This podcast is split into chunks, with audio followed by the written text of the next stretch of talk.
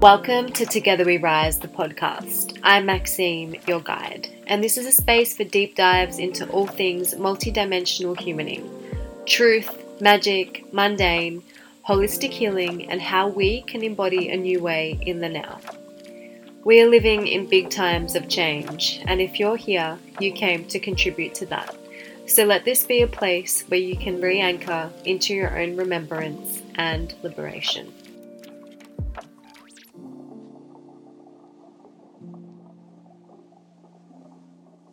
Today's guest is the divine Ricci-Jane Adams. She is the principal of the Institute for Intuitive Intelligence, a global esoteric intuition training school. She is a mentor and teacher for the Spiritually Fierce.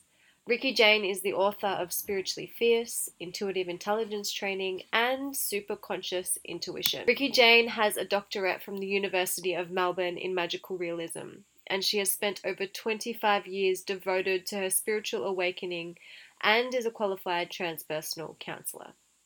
Now, what was not on that rap sheet is that Ricci has also played a really important role in my own remembrance and expansion journey, especially early on when I was just beginning to navigate and understand what intuition really was and what these deeper aspects of me were. So, as you'll hear, it is always extra special when I get to have mentors and guests on that have played a pivotal role in some of my own experiences and journey and growth. So, without further ado, let's get her on. Your medicine for the world. Ah, I love that use of word. And what I say for myself and when I'm teaching is my service is my medicine. So, whatever I'm offering, I'm the first recipient of it. And I know that I'm on the right track if I still need that medicine, if that makes sense. Like if I'm teaching something or sharing something that I don't need, then I maybe need to be shifting up that energy or changing it. But if I'm teaching it, I'm like, I really need this, I need to be hearing this, then I know I'm in the right place. So my service and my medicine is to create the space for people to know that they're God. And I do that specifically through uh, initiating them into esoteric intuition. So, that phase of intuition that isn't interested in, am I going to marry that guy or should I buy that house? But the, that language of consciousness that brings us closer to our God nature um, and I just want to caveat that by saying if anyone's uncomfortable with the word God, please insert your preferred mm. infinite, divine, you know, unlimited, whatever. But that's what it means to me. I'm not religious, clearly. I'm not part of any um, Judeo Christian ideology. It's just a really great word to capture infinite unlimited consciousness and it's efficient so i use it um, but that's that's my medicine mm. yeah it's distinct, it's clear. And I'm so glad actually that you started the conversation with God because this has been very apparent in my own awareness, specifically the last few months. And I would love to start there because what, and it may not be something that you've noticed, but it may also be. So I just want to kind of put it yeah. out there. But this big surgence in the return to Jesus teachings, Christ consciousness. I would love your perspective on what that actually is is at its essence because yeah. I have my own you know and yeah. understandings around that but I'm really curious as to yeah where you see that actually coming from because i'm also seeing a lot of people that have been kind of swept into spiritual development personal development they've been on this chase and chase and chase and then they're kind of like now coming to this pivotal kind of cliffhanger where they're like okay this is now the path that i'm being called to but what i sense is that it's more a consciousness and an essence rather than something to seek outside of ourselves. So I'd love for yeah. you to speak on that and into that if there's anything there. Yeah, absolutely. I, I mean, I Jesus is um, the Christ consciousness has been one of my guiding teachers for decades and decades. But I understand what you're saying, and I'm also really interested in this resurgence in uh, and maybe it's always been happening but it's in my world more of spiritual people going to christianity in a very traditional model which i'm also really interested in and i wonder if in times of crisis and uncertainty christianity uh, offers a really black and white model. Like you do this you follow this text this is the way it is. And people go oh thank god i don't have to think for myself right?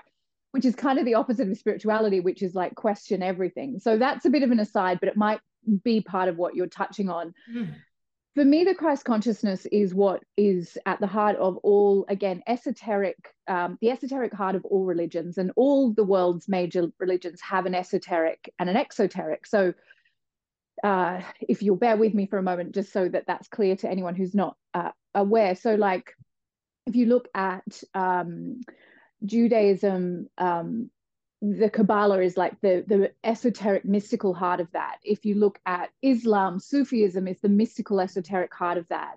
And in the it's the same, you know, it's in the yogic traditions. Like if we get into, um, you know, I think a lot of yoga is esoteric, but really uh, the bhakti yoga, devotional yoga, there's there's all of the major faiths in the world have this kind of outward facing these are the rules this is how you do this. And then there's that inner mystical place that we are invited into through devotion. So if we're willing to put down our ego and we're willing to stop manipulating um, our faith to try to get us more stuff in the illusion of this life then we might find the softness to come into the heart. And that heart is where I locate the Christ consciousness. So the Christ consciousness is what is in all of us that is God. So if we look at the teachings of Jesus, which of course have been sort of co opted by uh, a Christian ideology, but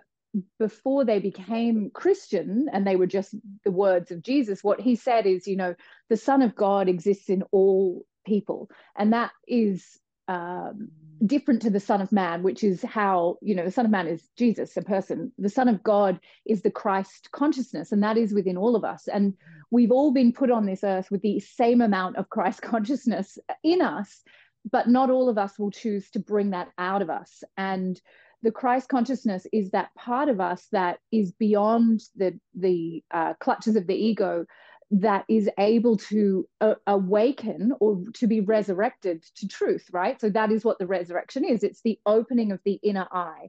And the inner eye is the opening of the third eye of our intuition, right? So the resurrection was Jesus opening to his Christ nature, um, his God nature. And that is uh, the way I see it. It's the way A Course in Miracles sees it. I'm just reading the Yoga of Jesus by Paramahansa Yogananda, and it's the way that he sees it. And it's a very beautiful, liberatory space for me because I have always loved Jesus, but I've never been a Christian. So I was like, how do I reconcile this? And now reading um, Paramahansa Yogananda, he's saying the lost years of Jesus, he was in India. He was training as a yogi. He was imbued in the, the yogic uh, esoteric teachings and then brought them uh, to his community as you know what we have now received uh, through a very uh, you know doctored text. God bless everybody who follows the bible but we we have to be like if we're reasonable adults we have to understand that text has been heavily redacted to fit a certain ideology that was political um, so I know I've kind of gone big and broad there, no, but I obviously perfect. That's I have perfect. some feelings. no, because this is so relative to where we are currently at, right? It's like the purity of these teachings and the essence of what these things are are coming to the forefront, but it's all the whitewashing that sits around it that is now making itself so apparent as to how it's actually not allowed us to truly evolve because yeah. these things are ancient they're sacred you know they have been around for such a long time yet where we currently find ourselves within humanity's evolution is at that tipping point of yeah the old paradigm where we are so externally reliant is no longer working for those of us that are that have been on that journey of questioning have been looking at things have been willing to go within and start to reorganize that inner landscape and return to some of the essence to which you spoke of so it's yeah. like those of the those of you that are listening right now you will find resonance within all or some of what Ricci was saying because it isn't one way or the other. And I feel that's why this conversation has started here because all of those methodologies, teachings, practices have wound up within it that our way is the only way. Yeah. Right. But at its heart, when we strip back what you were saying about the the external and we return to the essence of what it is, there was actually a really beautiful thing that I um, came across from Wayne Dyer, and I know that he's been one of your teachers. Yeah. Recently, it re came back into my field, and it was there are eternal truths, and they're not coming from. It doesn't matter who the, the, the teacher it is that it's coming through, rather. Yeah. So it was like yeah. he was speaking to that, and I feel yeah, that again, I just want to reiterate why this conversation has straight away gone so deep, so deep. So well, deep. yeah, absolutely. So deep. And you're so right. It's that capital T truth, you know, and you'll find that capital T truth repeated. It, you know, truth will rise to the surface. You know, not little t impermanent truth of what's convenient now for our particular cosmology, but eternal truth will be repeated by you know great teachers in whatever faith that you're following and i think what you're touching on is something that i'm really um, aware of as well is that post or whatever we are in relation to covid because it's obviously still yeah. we still live in that world where we're under the influence of that mm-hmm. policy and all the rest of it is that the emperor's new clothes will no longer be tolerated like mm-hmm. if you haven't been shaken to your core by the last two to three years, then you mustn't have been paying attention mm-hmm. because it's it's been revelatory to see uh, all the falsehoods rise to the surface. Mm-hmm. And in that, there's also been a whole bunch of truth that's been able to arrive to the surface. And what might have placated us or comforted our egos or you know what Adyashanti calls the spiritualized ego. There was a lot and there still is but there's a lot of like let's use spirituality to manipulate and control and keep ourselves comforted that yeah the highest truth of god is get me more stuff. Like um okay no. But that when it doesn't work anymore like when you can't participate in the world in those same terms mm. My hope is that people have been uh, a lot of people have been shaken out of that mm. spirituality as a way to create more ego attachment mm. That's such a valid point because I'm also seeing that a lot just as observing, you know, the new age movement, the way that spirituality has become this thing that we can commoditize and, you know, yeah. Everybody wants to prove how spiritual they are. And this is said without or with the conscious awareness that I am not above or better than anybody else's journey. You know, sometimes we need to go through that process to actually arrive at the true essence of what spirituality is there to teach us. And we take people on that ride so that they too yeah. can arrive there. So I feel every teacher, even if that's the place that they're playing in, has a valid role to play. I just want to preface that. Yeah, yeah. But it has become something where we're just attaching more trinkets and shiny things to something that isn't like that's not what it is there for us to do because at its essence it's uh, supposed to be something that allows us to evolve and return more deeply to who we really are and what we're here to co-create right yeah. so it's like i'm curious around you've touched a little bit on that but what are your views when it comes to this wave of new age spirituality that has allowed more of these falsehoods to rise because this mm-hmm. isn't your first rodeo you know you've been in this work for a couple of decades so you've yeah. seen it evolve as well and i love hearing the perspectives of people that have been you know on this ride and have seen it become what it's become but have to a level been able to stay true to themselves and what they're here to voice and you know mm. give and gift to the world yeah. I I mean I love that question and obviously as you know like my whole thing is intuition beyond the trinkets and superstitions of the new age like I'm very keen to take away our toys that are trying to you know we're trying to use to yeah again comfort our littleness but I mean the politicization and the abuse of faith has been there forever. I mean, we just have to go back to what happened 300 years after Jesus's death and the creation of the Bible. I mean, it was it was all politically motivated to fulfill someone's idea of power and what they wanted and their agenda and how they wanted to control and manipulate. So I think it's human nature. And I think that that is why, you know, Jesus says things or said things like, do not cast pearls before swine.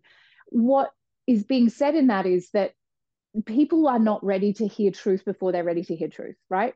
You you know this. I've had this experience where you'll pick up a book and everyone's like this is the greatest book ever your spiritual book and you'll read it and be like this is rubbish. You'll come back 10 years later and you're like oh my god yeah. this book is amazing right? Because you just weren't ready. And that's mm-hmm. again no judgment. You just weren't ready. But then when you were ready it came around again. And this is the beautiful thing about truth is it doesn't go anywhere, even if we're being neglectful and abusive and indulging all of our um, materialism and, um, you know, uh, like using these sacred texts as ways to convince ourselves that we're allowed to individualize to the extent that people die from hunger while others hoard wealth like this this is not the the plan that was meant for when we were given the free will to create this beautiful dream i cannot imagine that this was the the highest ideal but we have free will for that purpose of discovering truth. And it might take 8 million incarnations before we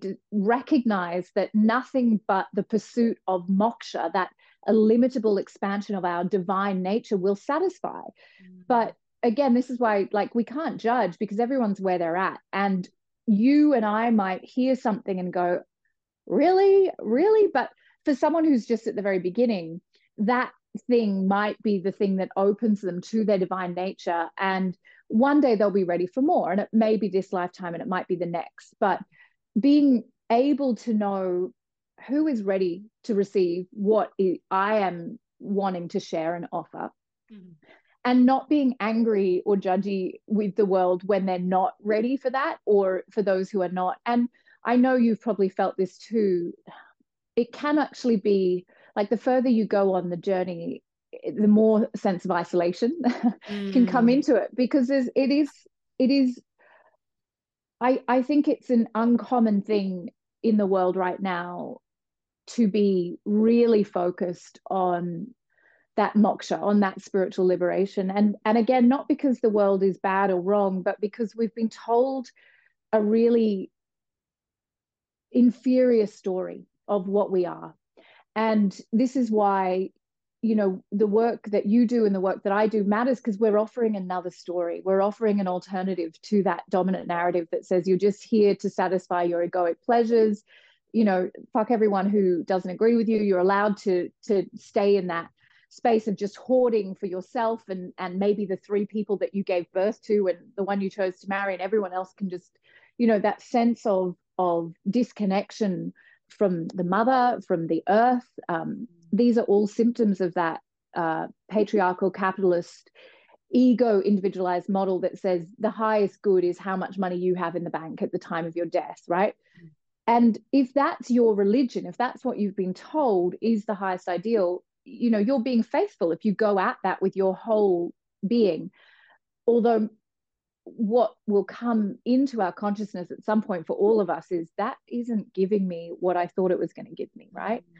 That obsession with romantic partnership, the ridiculous amounts of money and time we spend on things like weddings, all of this is to distract us from truth, right? Like make someone else God. Mm-hmm. And it's a great way of then not going towards God. So again, I feel like I'm sort of going very broad here, but I, I'm excited by the questions and that sense of possibility of everyone's doing the best they can with what they've got.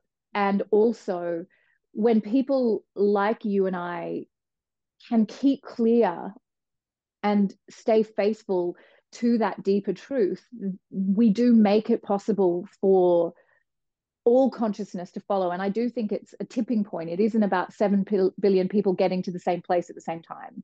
It's about those change agents and those spiritual thought leaders who will not let themselves fall back into the clutches of the illusion that says it's how many money, much money, or how many followers, or how many book deals you have that prove how much God loves you.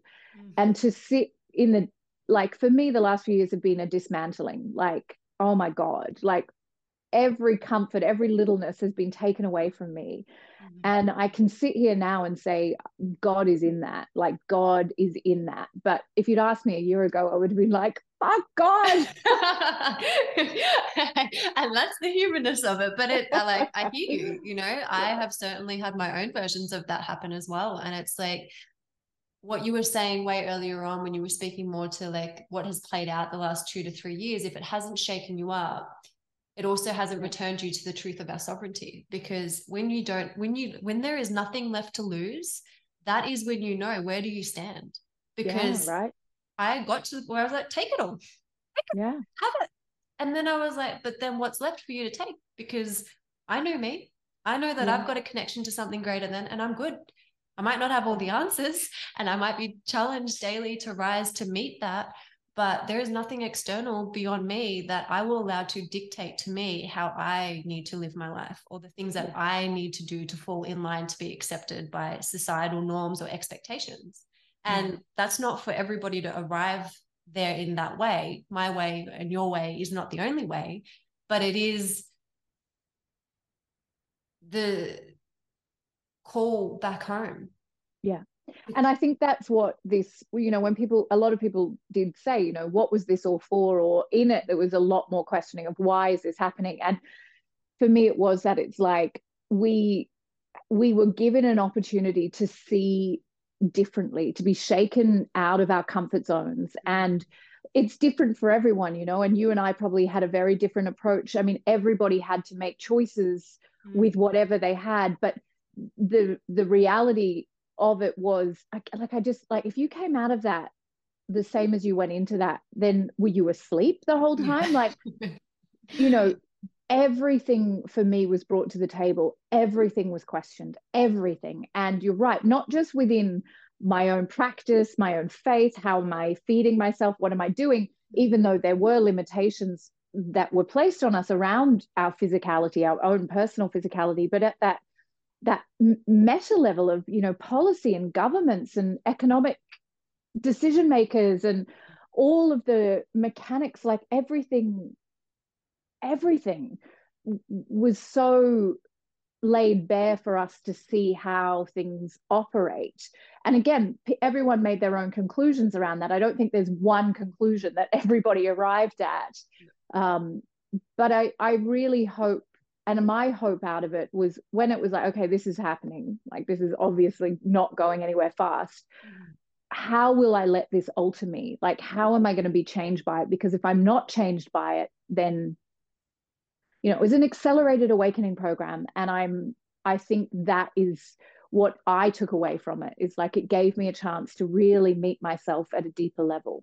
Mm, i'd love to just bring that back those words that you said there like how will i allow this to alter me and yeah. then also add like will you arrive at the altar of devotion to the new version of yourself that's being asked to be birthed through because that yeah. is a continual process for us now because once it starts there is no going back right yeah yeah like this is cascaded a whole new trajectory for so many of us and it's going to be a continual process which i'm kind of now feeling it is another big broad category but like we've been speaking about these times in prophecy for a, a long time, right? The Great Awakening, yeah. you know, all this sort of stuff. And I've had guests in the past who have touched on the more specifics around what has been moving through governments and policy and da da da da. So that's not where I want to take this. But from your perspective, in terms of the Great Awakening and the romanticized visions that we've been again projected onto us around oh it's going to be beautiful and we're going to get there and it's going to be like you know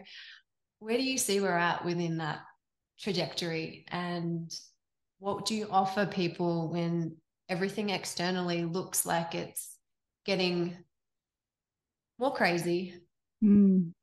to navigate how do yeah. they remain in the place of trust in that they are here to contribute something to the trajectory we could actually potentially go down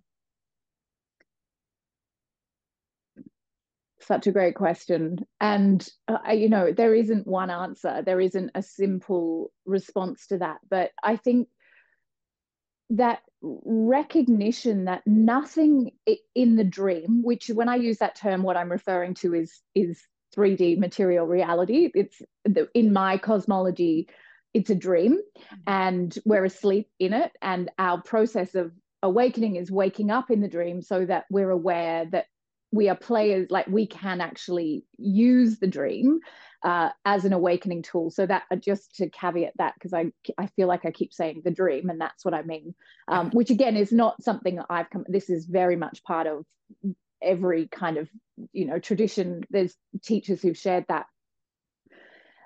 But that awareness that there is nothing external that will ever satisfy you in the way that God will satisfy you. And it is, and again, change that word if that doesn't work for you, but the only craving is the illimitable expansion of your consciousness. Nothing will satisfy you. Nothing. No partner, no children, no job, no money, nothing. And because even if you have everything you think you want, like that, it can be taken away from you. You know, I had like students who ended up in different countries to, pregnant to someone they couldn't see. Like their baby mm-hmm. is now two and they just met their dad for the first time. But it wasn't just it was like their whole life was in that other country. Their work was in that other country. Their property was you know and they couldn't they couldn't go there. And there was no permission for movement as you know as we all know. But mm-hmm. if that is if that is truly the level of freedom that we currently have freedom mm. in the dream, then what point is there trying to build an empire externally? Like build build your queendom, build your kingdom in here because everything else is an illusion. Mm. And we hate that thought, right? We hate that thought, which is why even when it was happening, we were pretending it wasn't happening. you know, we literally were in a prison. Mm-hmm. It was a very big prison but it was a prison, right? And we still, but you know, we could buy alcohol, so that's a good thing, right? At least we could go and get drunk at any time. At least and, we could escape. yeah, right. Escape. Yeah. yeah. So if if we are ever building our sovereignty as an external manifestation, then we've we've lost the point. We've missed the point of this uh, what this awakening and i'm speaking obviously to people who are on the spiritual path here yeah. i that's that's my audience so that's who i'm going to if i'm asked to speak about it mm-hmm. and it it's really hard Maxime because what that means is that learned attachment not only to the things that you're willing to give up like sure take my passport sure you know take take my ability to to do whatever go outside or but what if it means truly letting go of that child that I gave birth to, like the the attachment that my purpose, my life is in that body of that child, or the career that I spent 30 years building, or the wealth that I've amassed, like the things that people will literally die for. What if your peace and your sovereignty comes from saying, that's not mine, that never was mine, you know, and it's it's a level of of non-attachment that I probably can sit in for like 30 seconds at a time if I'm lucky, you know, like if I if I'm having a really good day. But it's based on non-dualism. And non-dualism is my core philosophy, which is that I am that. Like I could never lose that child. I could never lose that anything because it is me and I am it. And that again is something I practice through devotion. It's not something I have under my belt. Oh my God, I look forward to that life where whichever whichever incarnation. It's like as you were saying that, it's like I could feel something just stabbing me in the chest. Just like let go of that, like let go of everything you love, and it's kind of like oh, yes, oh, like it's, right, yeah, like it, you get the essence of it. But I feel like when you're in those situations that push you to really land there, you will land there. But it's like the thought of having to do that is yeah. the thing that we can't quite master right? Yeah. Like in that moment it's like you need the experience to get you across the line in that way. Yeah but we we can practice and we can practice. I mean it's even like it's what shavasana is. Shavasana is corpse pose. It's You Mm. are lying in your own dead body. That's kind of the point. And of course, what we've done to it in the West is it's the nice rest at the end of your practice, right? Yep. That's the way I used to see it. yeah, like you're practicing your death. You're practicing non-attachment even to that. And you know, in the Buddhist tradition, they have meditations where you sit and meditate on viewing your own dead body. Like Mm. this, you know, this is where we go deep into that spiritual maturity of am I using my spirituality to try to like, you know, conserve this cool young body and stay really like even like why am I doing yoga? Am I doing yoga because I want to become more devoted to the highest consciousness and let go of attachment to this body or am I trying to get really strong triceps? Like Mm. there's there's so many ways in which we are attached and that's okay that's again i'm in it i have babies i my you know prayer every night is you know keep them safe keep them with me. But that's what i practice for the purpose of even if that was no longer in my life could i still be faithful? Could i still love god? Could i still be in my my devotion or is my faith conditional on getting my ego's needs met? Even really good sounding ego's needs like a mother should have her children like Mm. sounds very reasonable right? But in the bigger picture they're not my children. This is not my body. This is not my house. Like these are this is not even real. This is not even happening. This is a simulation. My consciousness is temporarily having this experience Yeah. And then, you know, we go there, but then we equally need to be able to bring ourselves back, right? Because it's like we are in this body for a human experience. And that is the really tricky path to traverse because it's like, yes, we're here to remember the infinite nature of all that we are. But equally, if that's all that we were to be, we wouldn't have incarnated in these physical bodies. Exactly. And that's why i my latest tattoo is anthropos which means fully human fully divine right? Like Mm. that is the exact experiment that we're in. How do you do divinity in a human experience right? Otherwise as you say we would have picked a different training school Yeah. another place like but this training school is how do you awaken god in and through the body? And this is you know why the intuition that we teach is an embodied intuition. It's a shakta tantra intuition. I mean that's what tantra is. It's it's devotion through the body.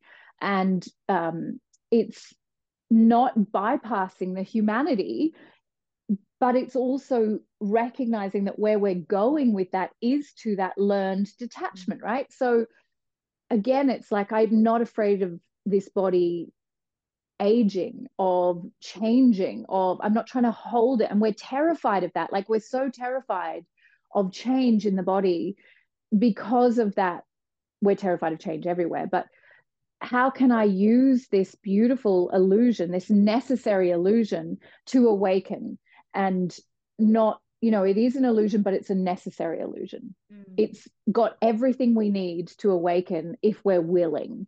Mm. and mostly what we do is like hold on don't change stay the same you know ensure ensure everything Yeah. ensure everything like everything must stay the same and it's like wow that's that is the opposite of the truth like everything changes literally every breath we're changing And that's the whole purpose of it, right? What would the fun be if we were just here for like, okay, that's the same as it was like 10 years ago?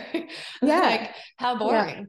But yeah I love when I get to have conversations with people like you and guests like you because the conversation is so like it was really interesting because I was thinking about intuition or as more receiving rather intuition before you took it there and you're like and that's why we teach this type of intuition and that's where I would love to kind of veer off next because Yeah. again it's one of those words like God that has had such a overutilized so many different ways of expressing and brought back to what we were speaking to earlier like intuition is this thing that we use to get what it is that we want but it also speaks to us in so many other ways. And for people that are listening right now and especially with social media with all the energy that we're exposed to and the different tangents we get pulled into and the way that we get you know attached and entangled in things that might not be our own it can be really tricky to decipher what actually is intuition what's something that i'm getting from somebody else especially those that are more sensitive so i would love yeah. for you to offer some of your wisdom around yeah. intuition, what it is, how people can navigate it. What do you know, or like how do you know when it's intuition functioning and it's something or something else? Yes, I love this. And of course, like literally written books on it because yes. it's so important to me. So you're absolutely right. There's so much nonsense and, uh, you know, mystification, but like disinformation and noise around intuition. And again, it feels almost like an intentional like campaign to keep us away from our superpower. Like if we make it nonsense if we make it woo woo if we make it outrageously silly then we never have to really you know re- consider its power. And it really is our highest form of intelligence. But there are conditions on that the main issue that we have with intuition and why most people don't understand how their intuition is working or what it's saying or if they can trust it which is my number one question like how can i trust my intuition? How do i know if it's my intuition or if it's my anxiety talking? Mm-hmm. is intuition uses the temple of this body as the receiver. So if you are dysregulated you have no chance so the first condition is create a regulated nervous system. And again, it goes back to what you said. When people realize there's work involved, they're like, "What? I don't want to do work. Just show me the crystal. What what crystal do I buy? What drink do I drink? You know, surely there's a practitioner out there who can just magic my intuition to work. It's like, no, you actually have to make the conditions in your life mm. in order to come into regulation. And it's not we know with nervous system regulation, you're not regulated all the time. We go in and out of dysregulation and regulation because that is how we stay safe. That's how we get out of danger. That's how we make assessments about where we should be and what we should be doing. But having an agile, responsive nervous system that can recover quickly, um, move through things with that agility. So that means okay, you have to look at what you're eating. You need to look at the stimulants you're putting into your body. How much sleep are you getting? Do you have time every day in stillness, silence, and solitude? Are you creating the conditions for nervous system regulation in your own life? Mm-hmm. And if you're not, that's a probably a really good subconscious answer to your question. You know, I, you actually don't want to hear your intuition. Most people don't struggle to hear their intuition or know their intuition. Most people don't want to know what their intuition's saying because their intuition is probably saying, put down the booze, leave the man, go to bed early, go and do some bloody exercise, look after yourself. And we want to hear that intuition's like, there's a million dollars just over there if you just pick that right coach and do that course and pick the right branding colors or whatever nonsense so okay that's the first step. Find out where you're dysregulated do the work to become regulated and then create the conditions in your life where you have you know intuition is subtle. It's the language of consciousness. It is not like a neon flashing sign. It needs to be honored and respected. So have i sat in even five minutes of devotion today? Do I have an environment around me that feels good to be in? Like, have I cleaned it? Is it full of the right people? Have I looked at nature today? Have I done the things that are increasing prana in my body? Have I breathed with consciousness today? Right? Again, this all sounds like a lot of work, Ricci. Surely there's just someone I can go and sit with who's going to do it for me. I'll just pay that psychic to do it, right? and that's that leads us then, if we create those conditions, your intuition is innate. Your intuition is begging to get your attention. It will just flow like honey. And you don't ask a question. You live in an embodied state of being, which I call intuitive intelligence. So you live in a flow state. You're not stopping, pulling a pendulum, a tarot card, asking a question. You're just in that flow. And one day you'll go to do something and you'll be like, oh, no, not that. Okay. And then, yeah, that. Okay. And there's so much here that I want to share, but I'll try and follow that thread. Mm. Fear, fear is a face of your intuition. So when people say, "Is it my intuition or is it my anxiety?" I'm like, your anxiety is your intuition. Mm. But again, you don't want to hear what that anxiety has to say, which might be, "This job is not working for you. You have to stop taking drugs," or you know, "Please start eating differently," or whatever it is. You want to believe that anxiety just exists in your body as a you know thing all by itself. And anxiety is a messenger like all fear it's a messenger. It's saying hey maxime you forgot your god. You forgot your infinite. Let's change the conditions of your life. And you're like change change. No no terror terror. I can't no no i can't tell what my intuition's saying right? We don't want to hear that because we'll have to evolve so when we change our perception of that and we recognize you're innately intuitive you already have everything you need your body is the technology of your intuition so don't abuse it right? So if you put your phone in water and then say i can't get any calls like shocking. Your phone suddenly not working because you submerged it in water. It's the same like what am i doing to mm. prime this receiver? And if i'm not willing to do that then maybe i'm not really ready for the responsibility of my intuition. Mm. let that one land.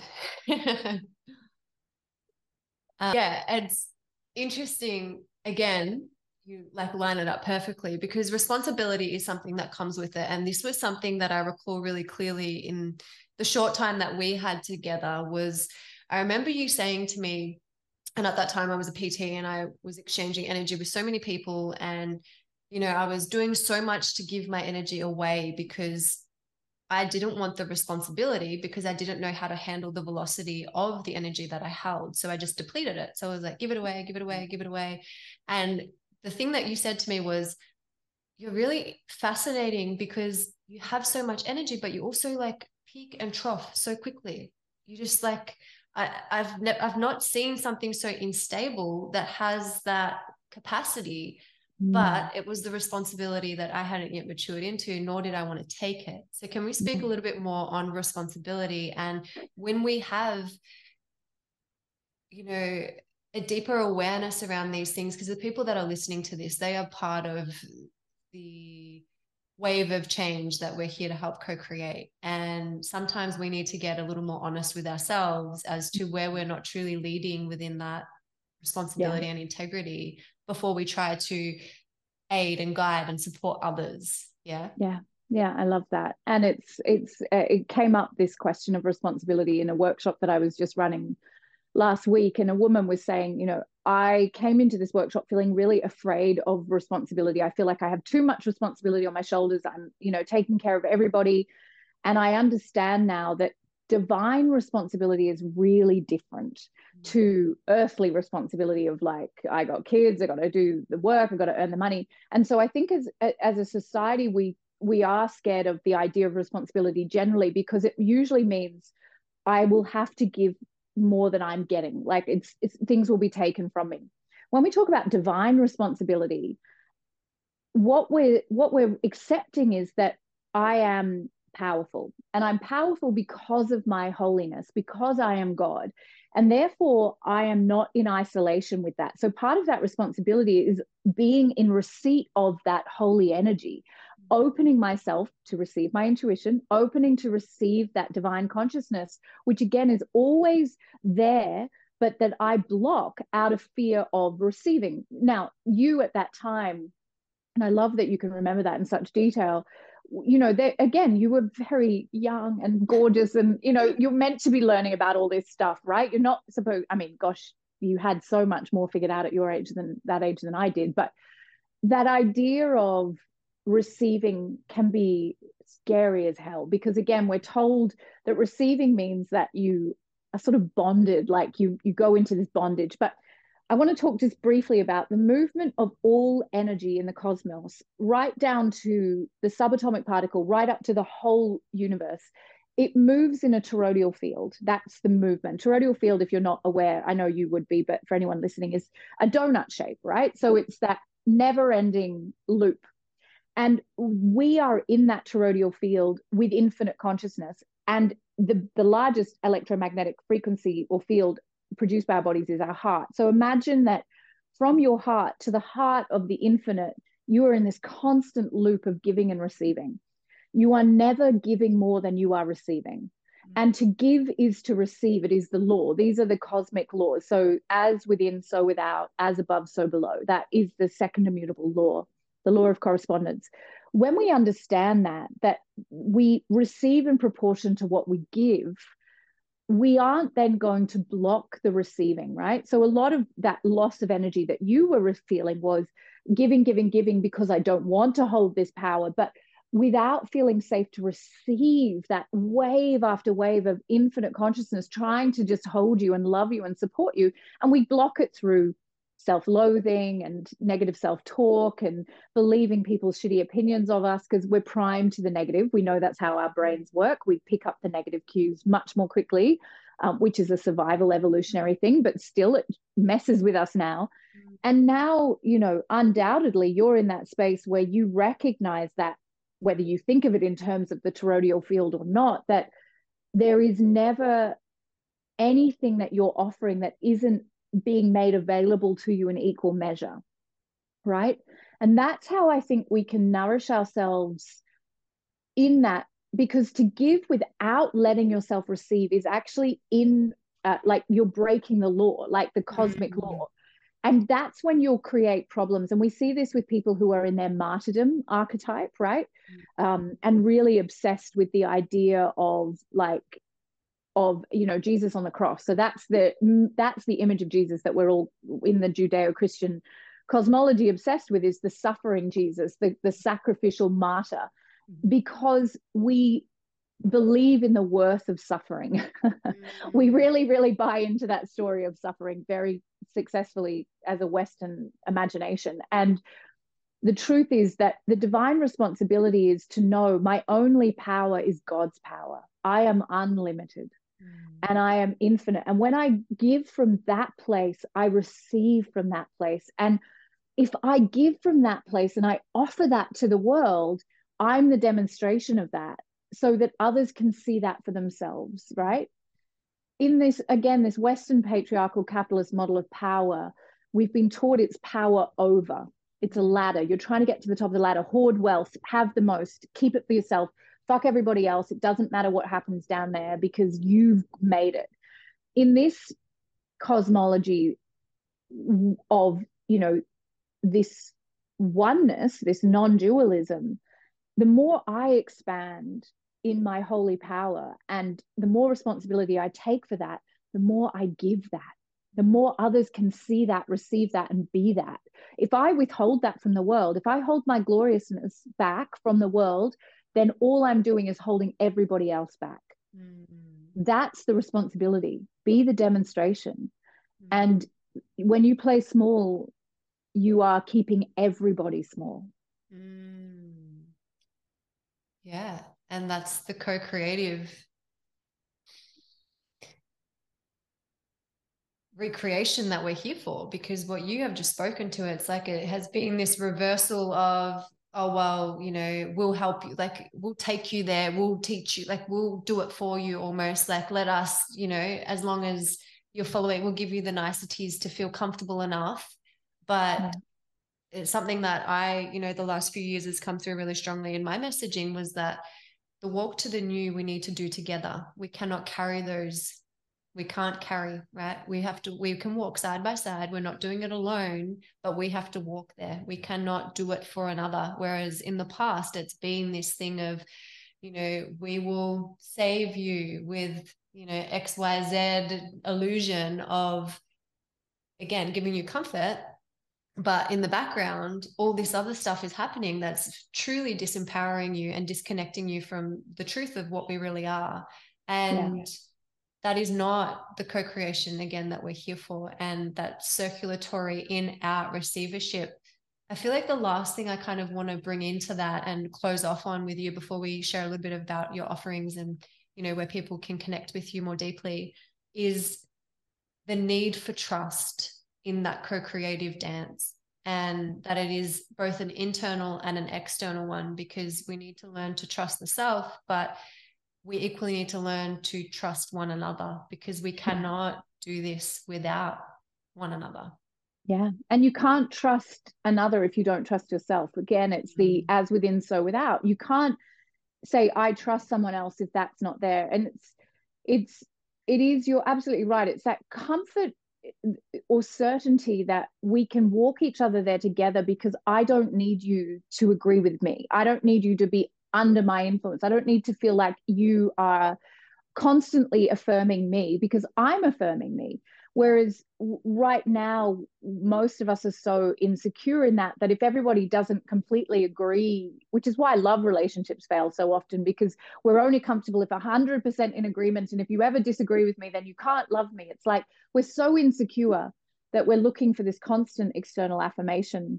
And as you're talking, what is occurring to me is the you know the rise in the popularity or the mainstream awareness of psilocybin. And we know that you know the way that mushrooms evolve is as a network that ecology that evolution happens through the network like all at once. Like they evolve together not because they're one mushroom but because there is this network of consciousness. And as you become self-approving and self-confirming that goes out through that network into all consciousness. So everyone can feel safe with themselves. And we're not trying to dominate or control other people because we don't need that. And then that humanity returns to us because we're pretty dehumanized right now as a collective. And we can then all walk each other home as Ram Dass would say not through furious agreement but by through honoring difference. And that that just keeps sitting in my mind. And I think that's why that medicine is so important even if you never take it like into your own body but to understand that that network of consciousness is what we are so don't be the thing that's withholding evolution from the rest of the network right be what the network needs mm. Yeah, absolutely. And then that's the trust in knowing that we each play our perfect part, right? And that's like the mushrooms aren't going to one another. Like, are you playing your part? Like, are you doing what you're supposed to do? Like, have you have you had enough water today? Like, are you having enough sun? It's like, no, each of them, each of that in the individual of the greater whole knows what they need to be doing to honor their own growth and evolution. And yeah. I feel that that is the return to trust in self. It's like if you've got you and you're doing what you need to do for you, then you can only mirror that and you can only attract in those that are willing to maybe not be there with you all of the time, but that are inching closer to that. And that is how we get to, you know, create the potential version of the world that is possible for us when we take that yeah. on as our own. So there's so much that we covered today, and it's been such an amazing conversation. And I trust that everybody that has tuned in and will tune in will get exactly what they need. And as always, the invitation is take what resonates, leave the rest. You know, we are each here to dance our own dance, but we're dancing it together. So, you know, that's yeah. the medicine that I always like to return you to. And a big, big thank you to Ricci for being here. And I just want to give you the opportunity to share where people can find you, what you've got in the works, because this work is more important now than ever. And yeah. we need to elevate and showcase people that can hold the torch in the mirror. Yeah, thank you. And I, I feel really honored by the invitation to be here. And I'm so grateful uh, for you and and the beautiful influence you've had on me from the you know all those years ago however long we first met with your beautiful mama so I am the principal of the Institute for Intuitive Intelligence, and we do specialize in esoteric intuition. So that mystical phase of intuition that does connect us to that God voice within us. So that that consciousness that allows us to be what I call spiritually fierce. As you know, that's the way I describe this self trust, but that radical self responsibility. And yeah, we have uh, trainings um, all the time, but the next one is coming up in February 2023 online. It's a four month initiation into uh, intuitive intelligence, which is that method of uh, working with esoteric intuition um, through a trauma informed embodied lens, because of course that's the way we got to do it, right? We're not trying to um, mm-hmm. connect through dysregulation. Um, and I do have my books, Spiritually Fierce and Superconscious Intuition, and you can find them all over the internet. Okay, amazing. And I'll, of course, note in the show notes where people can find you on your socials and website and all of that. So, yeah, thank you for dancing with me. Thank you for being here. Thank you for being you. Um, and that's all we've got for today. So, yeah. thank you guys for listening, and we'll see you soon. Thank you so much for tuning in to another episode of Together We Rise, the podcast. I am so appreciative of you being here and willing to receive the medicine in these conversations. Now, I do have one small favor to ask, and that is if anything that you hear here resonates, can you please on share it on your socials or with those that you love? Because that is the true power of rising together circulating the energy and the messaging and the medicine that is available to us in these co creative conversations. And that is where there is a potential for a change moving forward. We've all got to play our role, and I would be extremely, extremely grateful if you are able to support us in that action. So, thank you in advance for your support. I really hope to see you in one of the next episodes, and in between now and then, I'm sending you all of my wildest love.